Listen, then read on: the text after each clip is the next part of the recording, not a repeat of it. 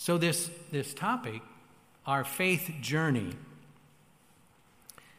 is one that uh, is it, it's one that's, that's built on the foundation of the life of Abraham. So, let me introduce that to you this way. God called Abraham to embark on a long faith journey. It ended by God changing his name from Abram to Abraham. He was called to go and to do things completely foreign to him. In this journey, he would learn to wholly depend upon God, live by faith. Every journey has a starting and an ending point. The Bible says that God called Abram out of Ur of the Chaldees to go to the land of Canaan. The physical journey lasted only a few months. But let me suggest to you that his spiritual journey had a different starting and ending point.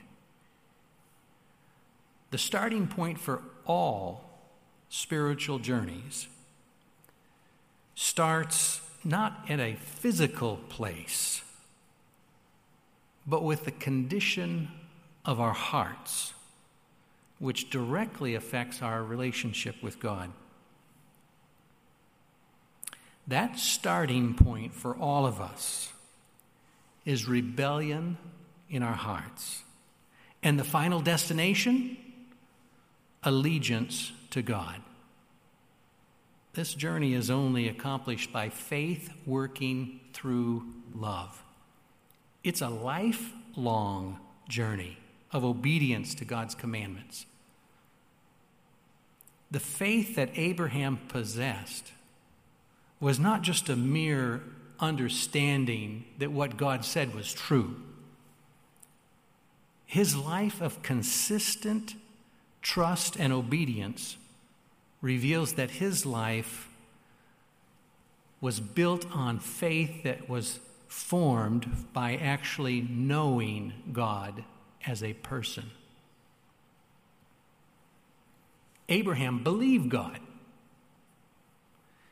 His faith was not in a doctrine or a creed, but in a person. God even called him his friend. How did this man become such a man of faith? What did his faith journey look like? Was it one victory after another with no defeats? Or did he struggle like the rest of us? Abraham's story is recorded in Genesis 12, chapter 12, and it goes all the way to chapter 25 14 chapters. I'm going to only pick a few highlights out of each of those chapters, but I think when we get to the end, you're going to see that if Abraham could be a man of faith, we can be men and women of faith also. Now, I, uh, I want to pause right here and ask God to be with us in a special way. I know we've had prayer. But what we're talking about is a faith journey, not just any faith journey, your faith journey. Where are you spiritually? Where is God at in your life? How do you relate to it? And as we look over the life of Abraham, I believe the Holy Spirit will direct you in thinking about your own life. You see, you're not dependent upon the speaker, you're only dependent upon God. And as we go through the life of Abraham, the Holy Spirit will take you on a journey that will be most beneficial for you personally. But He won't do that unless we ask. So I want to pause right now and I want to ask and as I pray, you pray. Father in heaven, you know our situation. We're on this faith journey. We have failed you miserably over and over again. So many times we look in the mirror and we, we say, Oh, how in the world could I, how can I even hold my head up and talk to you? You know what's going on inside me. And yet, Lord, you know us the most, you love us the most, you pity us, and you want to draw us out of where we are to where we can be in your power and help. So, as we go over this life of Abraham, Lord, I pray that you will move upon us in a way to personalize what we need so that we can move to the finish line like he did. In Jesus' name I pray. Amen. If you turn in your Bibles to Genesis chapter 12, this is where the story picks up. Uh, actually, Abraham is introduced in the last part of chapter 11. But in chapter 12, it starts off with God's call to Abraham. God calls him to go to a place he's never been. He wants him to go to Canaan, the promised land. Now, we don't know, we know what God said, but we don't know what Abraham said because it's not recorded. But it does record what Abraham did. And if you go to verse 4, it says, So Abram, and by the way, I keep calling him Abraham, but his name doesn't get changed until later on down the story. But it's Abram, and his wife's name is Sarai, and it later is changed to Sarah. So if I happen to get those crossed up, I'm not thinking about it. You know right now the, the truth about that. In chapter 4, it says So Abram departed as God had spoken to him, and Lot went with him. Lot was his nephew. And Abram was 75 years old when he departed from Haran. So Abram starts out on this journey, probably similar to some of us. Perhaps the Lord was speaking to our heart, and for some, re- some way, somehow, we made a, de- a decision to follow Christ and we surrendered our life to Him. Maybe it was in church and you came forward at a, at a, call. Or maybe you studied the Bible someplace else. Or, or whatever it is, or however it was, you started your journey with God by accepting Him. And just like many, when you first come to God, sometimes you think, well, now I'm okay. God's my protector, He's my shield. Is that true? That is true. But does that mean that no trouble will come upon you when you become a Christian? No, in fact, it's just the opposite. James tells us that we should count it all joy when tr- we fall into various trials. Why? Because it strengthens our faith and it reveals in us the weaknesses that have to be fixed. Abraham is no different. He starts right out just like the rest of us do. And he's following God and it isn't long. In fact, it's, it's just a, a few months, and he reaches the promised land. And when he reaches the promised land, lo and behold, what happens? He encounters a challenge.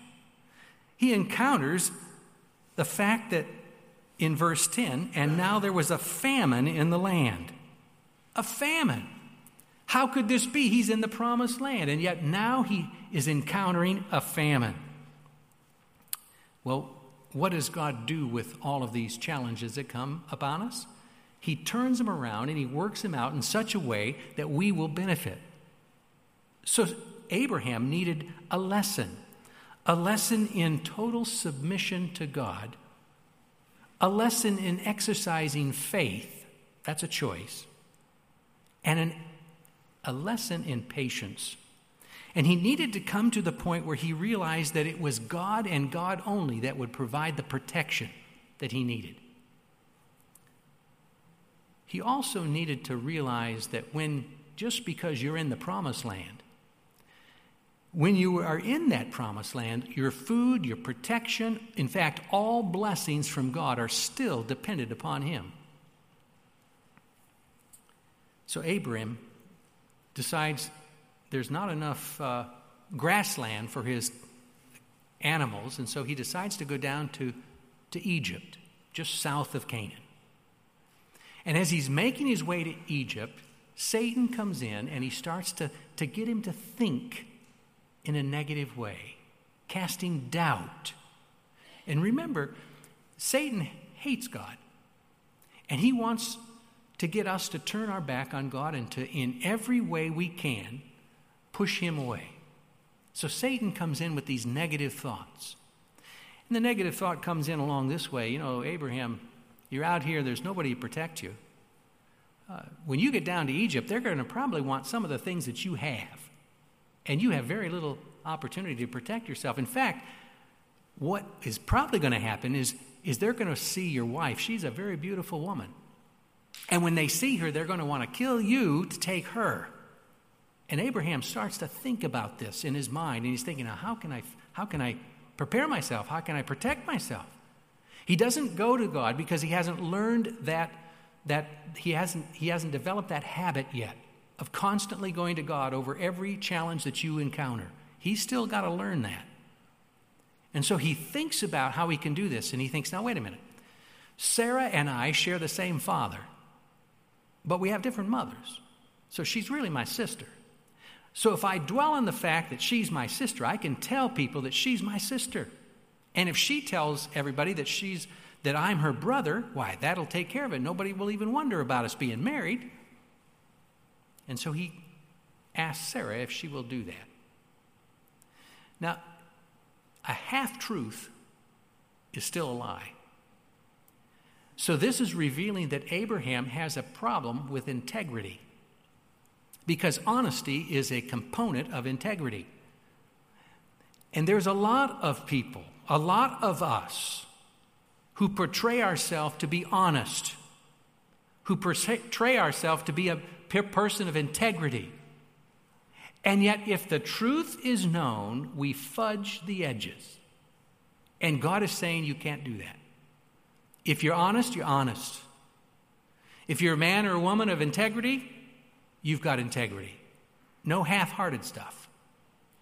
And so God allows him to go down to Egypt.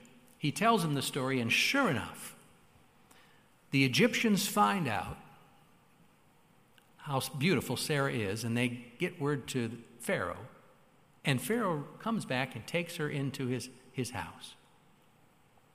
But God intervenes as he does so many times in our lives. It's recorded here, you know it happened. In your lives, it isn't recorded. But the same God who interceded for Abraham is interceding for you.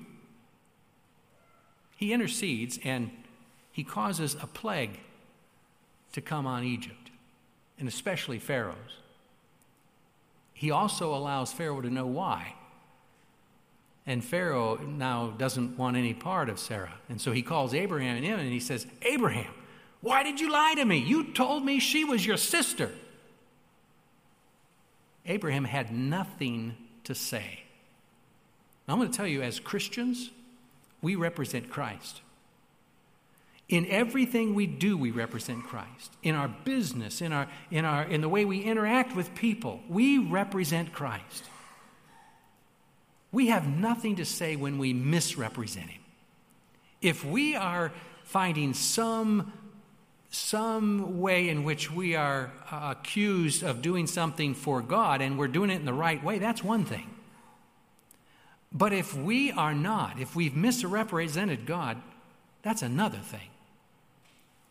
And Abraham stood before Pharaoh silent but rebuked.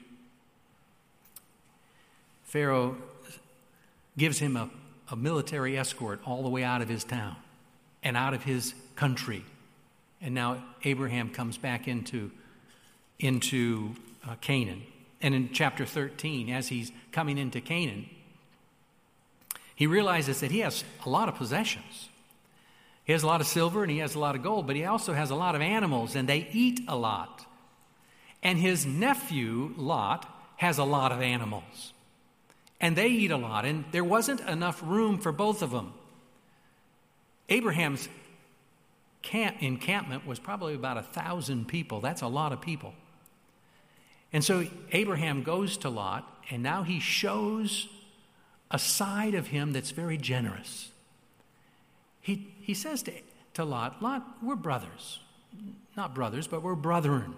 We're relatives. This, this place isn't big enough for both of us, so I'm going to give you the opportunity to pick wherever you'd like to go. If you go to the right, I'll go to the left. If you go to the left, I'll go to the right. Lot looked around and he said, Wow, it's pretty fertile down there by those five towns in the plains.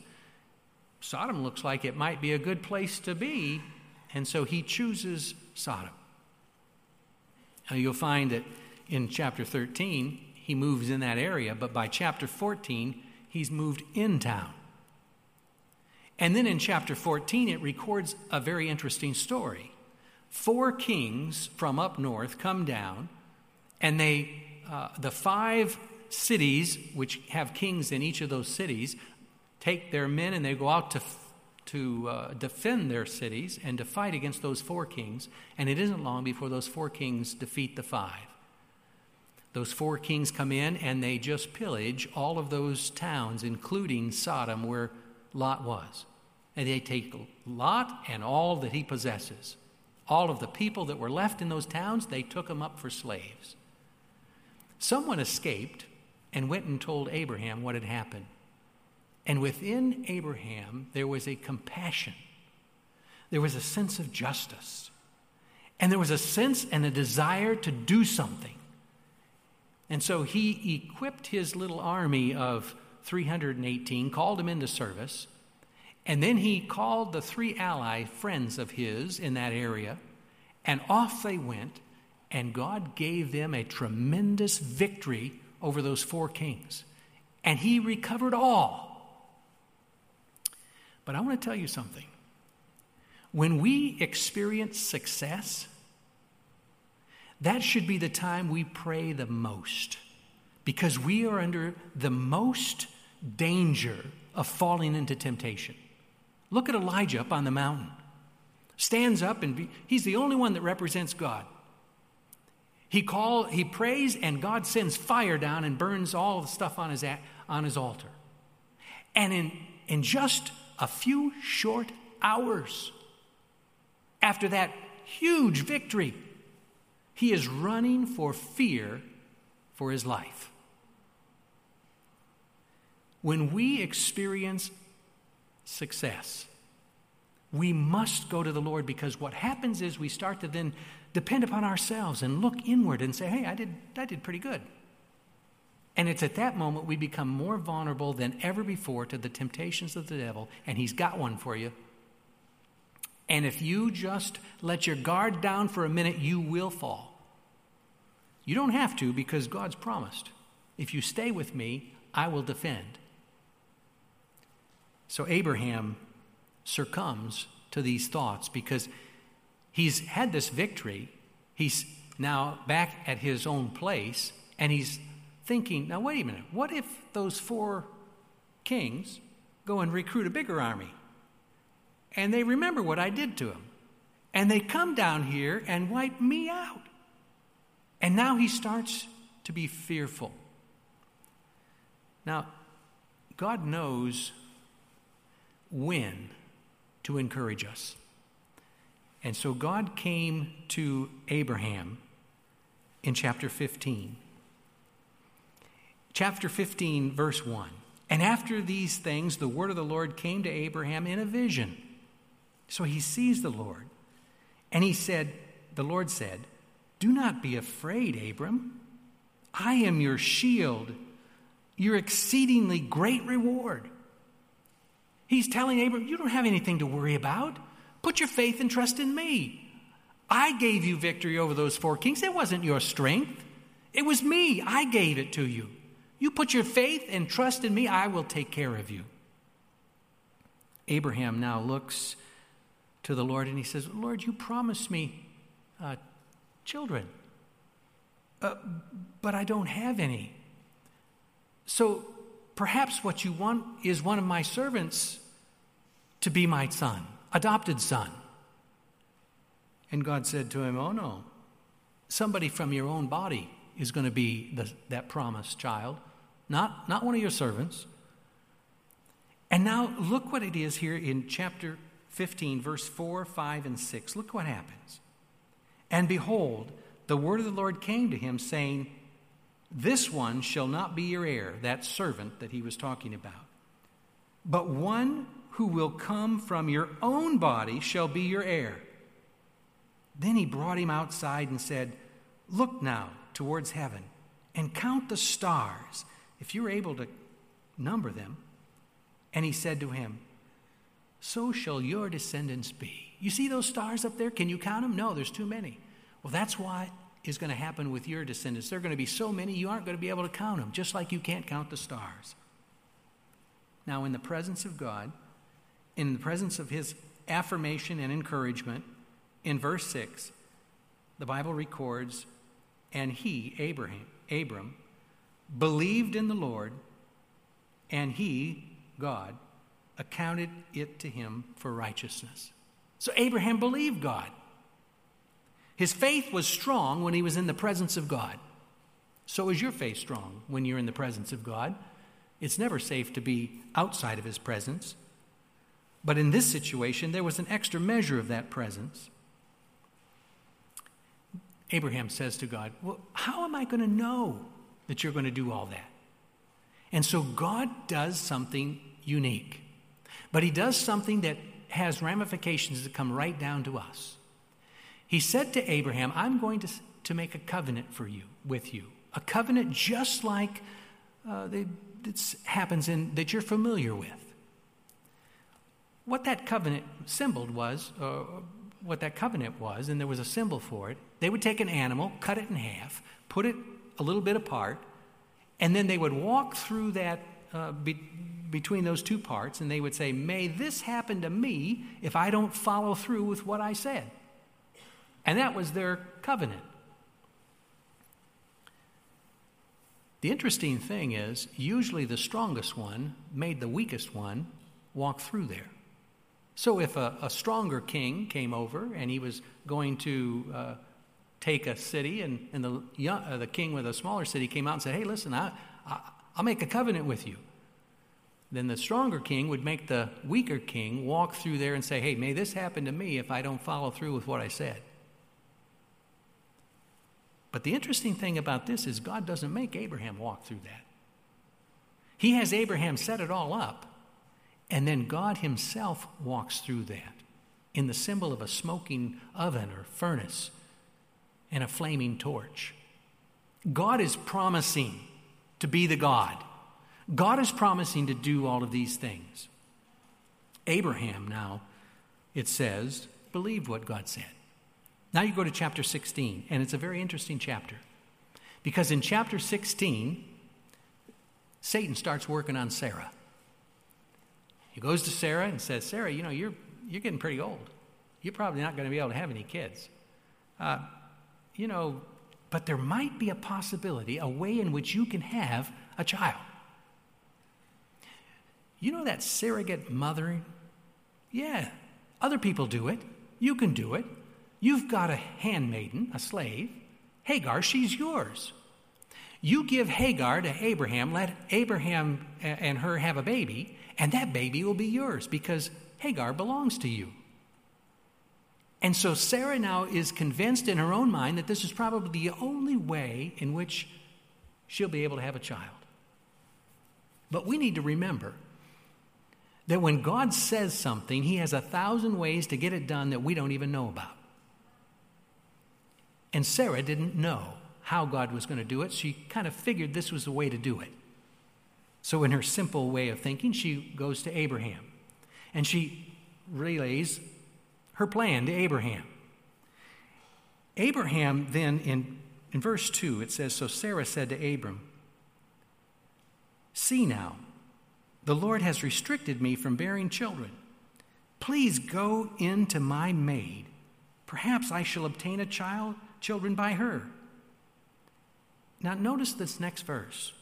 And Abram heeded the voice of Sarai.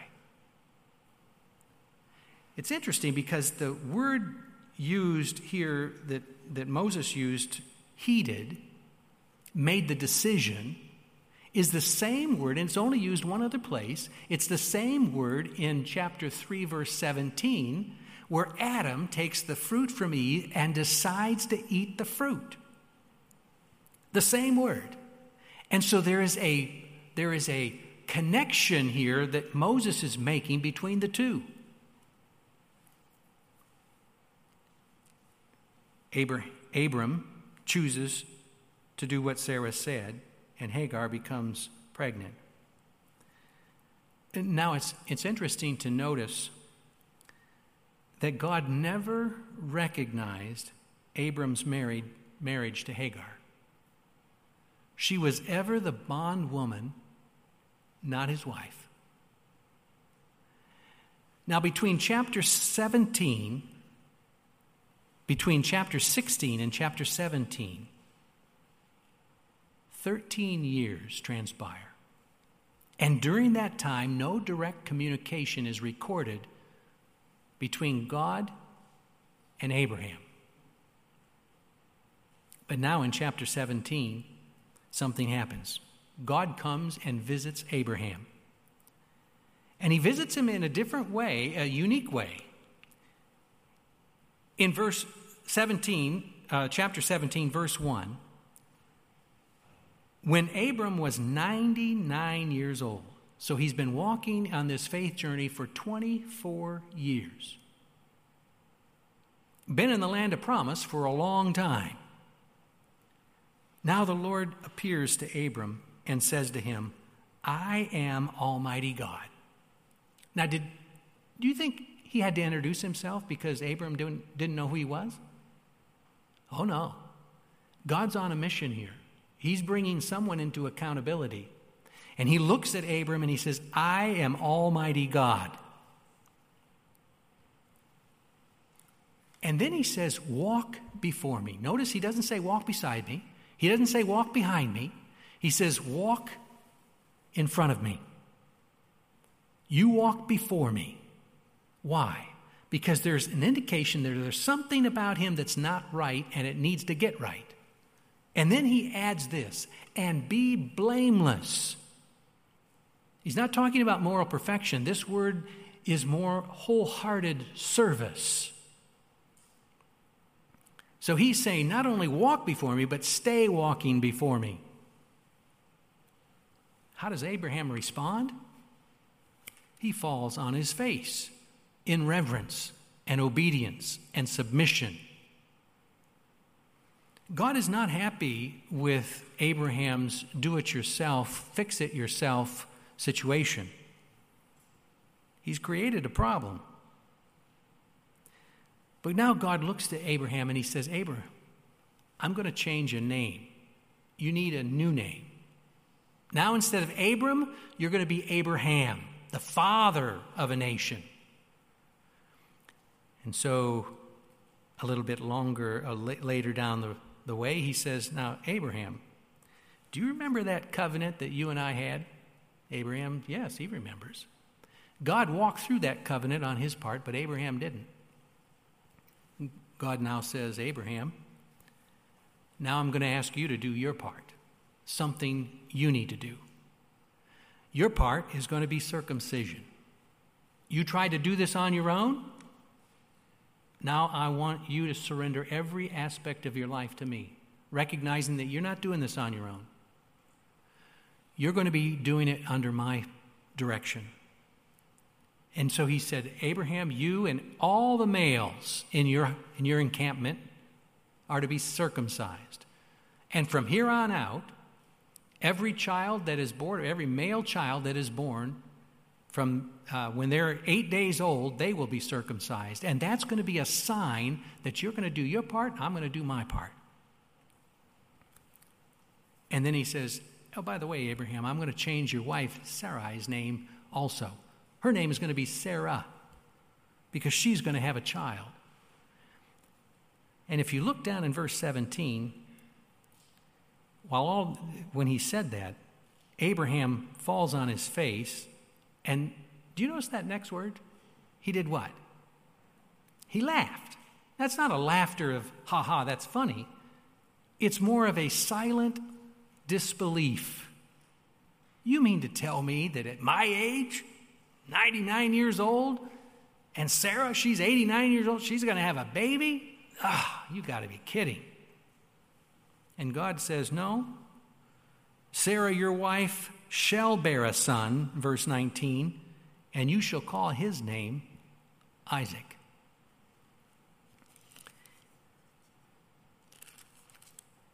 Abraham um, says, Oh, but may it be Ishmael. And God says, Oh, no, it's not going to be Ishmael. I'll take care of Ishmael. It's going to be Sarah, and you're going to name the boy Isaac. As soon as God left, Abraham got up, as his custom now is becoming. He got up and did exactly what God told him circumcised all himself, everyone else in the camp. And I'm telling you, after he was done with that situation, he was convinced that God, what God said was true. Chapter 17 seals his faith on whether or not he's going to have a son. It's never a question for him after that. But verse but chapter 18, Sarah doesn't have the same belief. And so in chapter 18, God visits Abraham and Sarah with two angels. He came to talk to him about Sodom, that's true, and, and, and, and, and Abraham's love for people and Lot and, and, and his desire to, to see people saved came out in his interceding for the Sodomites. But he also came to talk to Sarah. And he told Sarah that she was going to have a son. Sarah did the same response that Abraham did. She laughed. And God said, Why are you laughing? And she says, Oh, I, I didn't laugh. And it wasn't the ha ha laugh, but it was that laugh of disbelief. And, she, and God says, No, you did laugh. Sarah had no response because now she knew she was in the presence of God. But from that time on, Sarah was convinced too. Lot, um, then it goes on to, in, in 19 and keeps going. It, it's about Sodom. But now we get over to, to chapter 20, where it, it comes back into where Abraham is. Now, Abraham was 99 years old when God told him that he was going to have a son told Sarah she was going to have a son, reminded him. So within that one year, there's a lot of things that happen. Abraham goes down to the, Philist- the land of the Philistines. The Bible doesn't say why, but he goes down there. And when he gets down there, he starts to think again about safety. And he's thinking, no, wait a minute. I, am I going to be safe? His faith is being tested on whether he's going to trust God to protect him or not.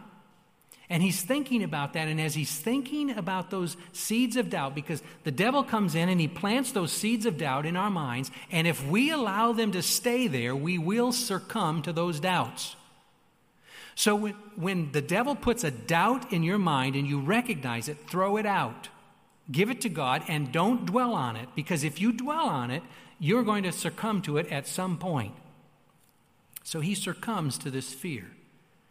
And it comes right back. 20 years earlier, he had the same problem in Egypt. And now he's in, Philistine, in the Philistine land of the Philistines. And this same situation comes back, and he reverts back to his old bad habits. And so he tells Sarah again Sarah, you're a beautiful woman. You're 89 years old, but you're a beautiful woman, and somebody's going to want to kill you for me. No, I said that backwards. Somebody's going to want to kill me for you. So just let everybody know that you're my sister. Well, let me tell you, it wouldn't matter if Sarah was ugly. The devil had a plan to destroy God's plan of, of bringing that lineage of the Messiah. And so Satan would have worked out some kind of detail to try to do it, no matter what she looked like. But the Bible does say she was a very beautiful woman. So, under the direction of Satan himself, you can be sure of it. When they got into that area, someone told Abimelech, the king, about Sarah, and he took Sarah into his, into his house. God intercede again. He interceded in a, in a unique way. He visits this Abimelech, this king of the Philistines, in a dream. And he tells Abimelech, he said, You're a dead man. Now, I don't know about you, but if I had a dream and I saw the Lord, and you know, there's the Lord can make it so that you know it's the Lord, and you know it's the Lord, and the Lord says, You're a dead man, you're, you're going to, wow, what did I do? And so Abimelech says that, Lord, what did I do? You took another man's wife. What? Sarah told me that she was his sister, and he said that he, he said that Sarah said that Abraham was his brother, her brother. And Abraham said that Sarah was his sister. And God says, Yeah, I know you're innocent, and that's why I'm telling you, I'm keeping you from doing any dishonoring Sarah. So he said, You need to have Abraham come and pray for you. And when Abraham prays for you, you you'll be healed. But if you don't return Sarah, you're going to die. Well, I can tell you when the sun came up, he was right on it. And he called Abraham in and he says, Abraham, what did you do to me? Why did you lie to me? How could you do this thing to me? And again, Abraham couldn't say anything because he was guilty. But Abraham did pray for him and he was healed. Now it's interesting, the Bible says that in, ver- in chapter 20, verse 18, it says, The Lord had closed up the wombs of the house of Abimelech because of Sarah, Abraham's wife. And he has Abraham pray for him so that the wombs of those wives of his will be opened up and they can have children.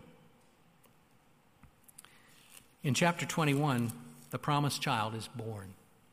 And it isn't long. It was joy in Sarah's life, joy in Abraham's life, but it wasn't long before there was no peace in the camp. Because for 13 years, Ishmael has been groomed to be the promised child, the child of promise. And now you have Isaac, and he's probably about three years old now when they. Uh, when Sarah was weaning him. And Sarah observed that Ishmael was jealous. And so she went to Abraham and she said, Abraham, this can never be. You've got to get rid of you've got to get rid of Hagar and you've got to get rid of Ishmael. It'll never work. Now Abraham's habit has been that he is now going to the Lord before he makes his own decisions something that we have to learn on a regular basis. And so now, instead of making the decision himself, he goes before the Lord and he says, Lord, what do I do? What, what should I do? And the Lord said, You do what Sarah had said. I'll take care of Ishmael, I'll take care of Hagar. But you can't have them under the same roof. And so Abraham sends them on their way. God takes care of them. And now there is peace in Abraham's home for 17 years. For 17 years. Now, Abraham is 120 years old. 120 years old. He's been walking with the Lord in this faith journey for a long time 45 years. He is becoming more and more and more like God because by beholding you become changed. So he's, his characteristics are changing. And now God says it's time. It's time to give you a test of your faith. You know, God knows. The Bible says that we will never, God will never allow a temptation to come upon us that He doesn't allow a, a way of escape for us. He won't allow you to be overcome by any temptation. So, whatever temptation is coming Uh, on you, you have to claim by faith that promise and say that I, I know, Lord, you're going to give me the strength to get through this because you promised it. Abraham now is sleeping. God comes to him in chapter 22. And it, pick up in chapter 22, verse 1 and 2. Now it came to pass after these things that God tested Abraham and said to him, Abraham. And he said, Here I am, which was his accustomed response to whatever the Lord said now. Here I am, meaning I'm ready to do what you tell me to do. Then he said, Take now your son, your only son Isaac, whom you love, and go to the land of Moriah and offer him there as a burnt offering on one of the mountains which I will tell you. Now, I don't know if how you would relate to that if you were a father or a mother. And God was, you knew it was God. And God was to tell you that. What would you do? Abraham worked that thing over in his mind over and over. Satan was right there to fill in all the kinds of gaps and to add all kinds of, of thoughts to his mind. Surely this isn't the God, God telling you this because God would never ask you to murder somebody. But Abraham knew God. He was his friend. He knew him personally. His faith wasn't based on some theory, it was based on a knowledge of who God was as a person. And so, even though Abraham doesn't understand, he doesn't understand the why, he still decides to obey God no matter what. And so he gets up and he gets Isaac, and off they go to the land of Moriah. Now, I know that when people read this story, questions come up in their minds. What? How could God tell someone to make their, their child a human sacrifice? God hates that. He abhors it. How could you do that? Surely that wasn't God that would do that. But let me ask you a couple of questions. First of all, is it possible for God to murder? Well, what is murder? Murder is taking something, life, that doesn't belong to you. But God is the source and owner of all life. So he's not taking anything that isn't his. It's impossible for him to murder anything. It's impossible for him to steal anything because it's all his. You see, the question is really casting doubt on God's goodness, his justice, and ultimately his authority. To doubt God's promises or his love is to dishonor him. Because to doubt is to question his character and his word. We are in rebellion against God, and Satan tries to undermine God's authority with doubt. Satan and all sinners stand in judgment over what God does. We question everything, not so we can understand and obey, but we, we set ourselves up as the deciding true conversion involves we own nothing except what God gave us our will and the power of choice. Submit to Him in all things. That's true conversion. See, Abraham passed this test. Abraham demonstrated his allegiance to God. He showed that God was supreme, and he appropriately is known as the father of the faithful. Our faith journey is a lifelong journey. But at the resurrection, it will start up again. And we will continue that faith walk through eternity. For that process of salvation, that process of uh, walking with God, that journey with God will never end. We will always need the power of God.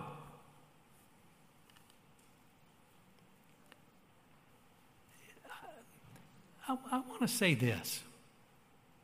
Many teach and believe that when we accept Jesus as Savior and Lord, we become saved. But that word saved is past tense. Complete allegiance to God. And then once you've reached complete time, You see, anything less than that, and the seeds of sin would still be in existence.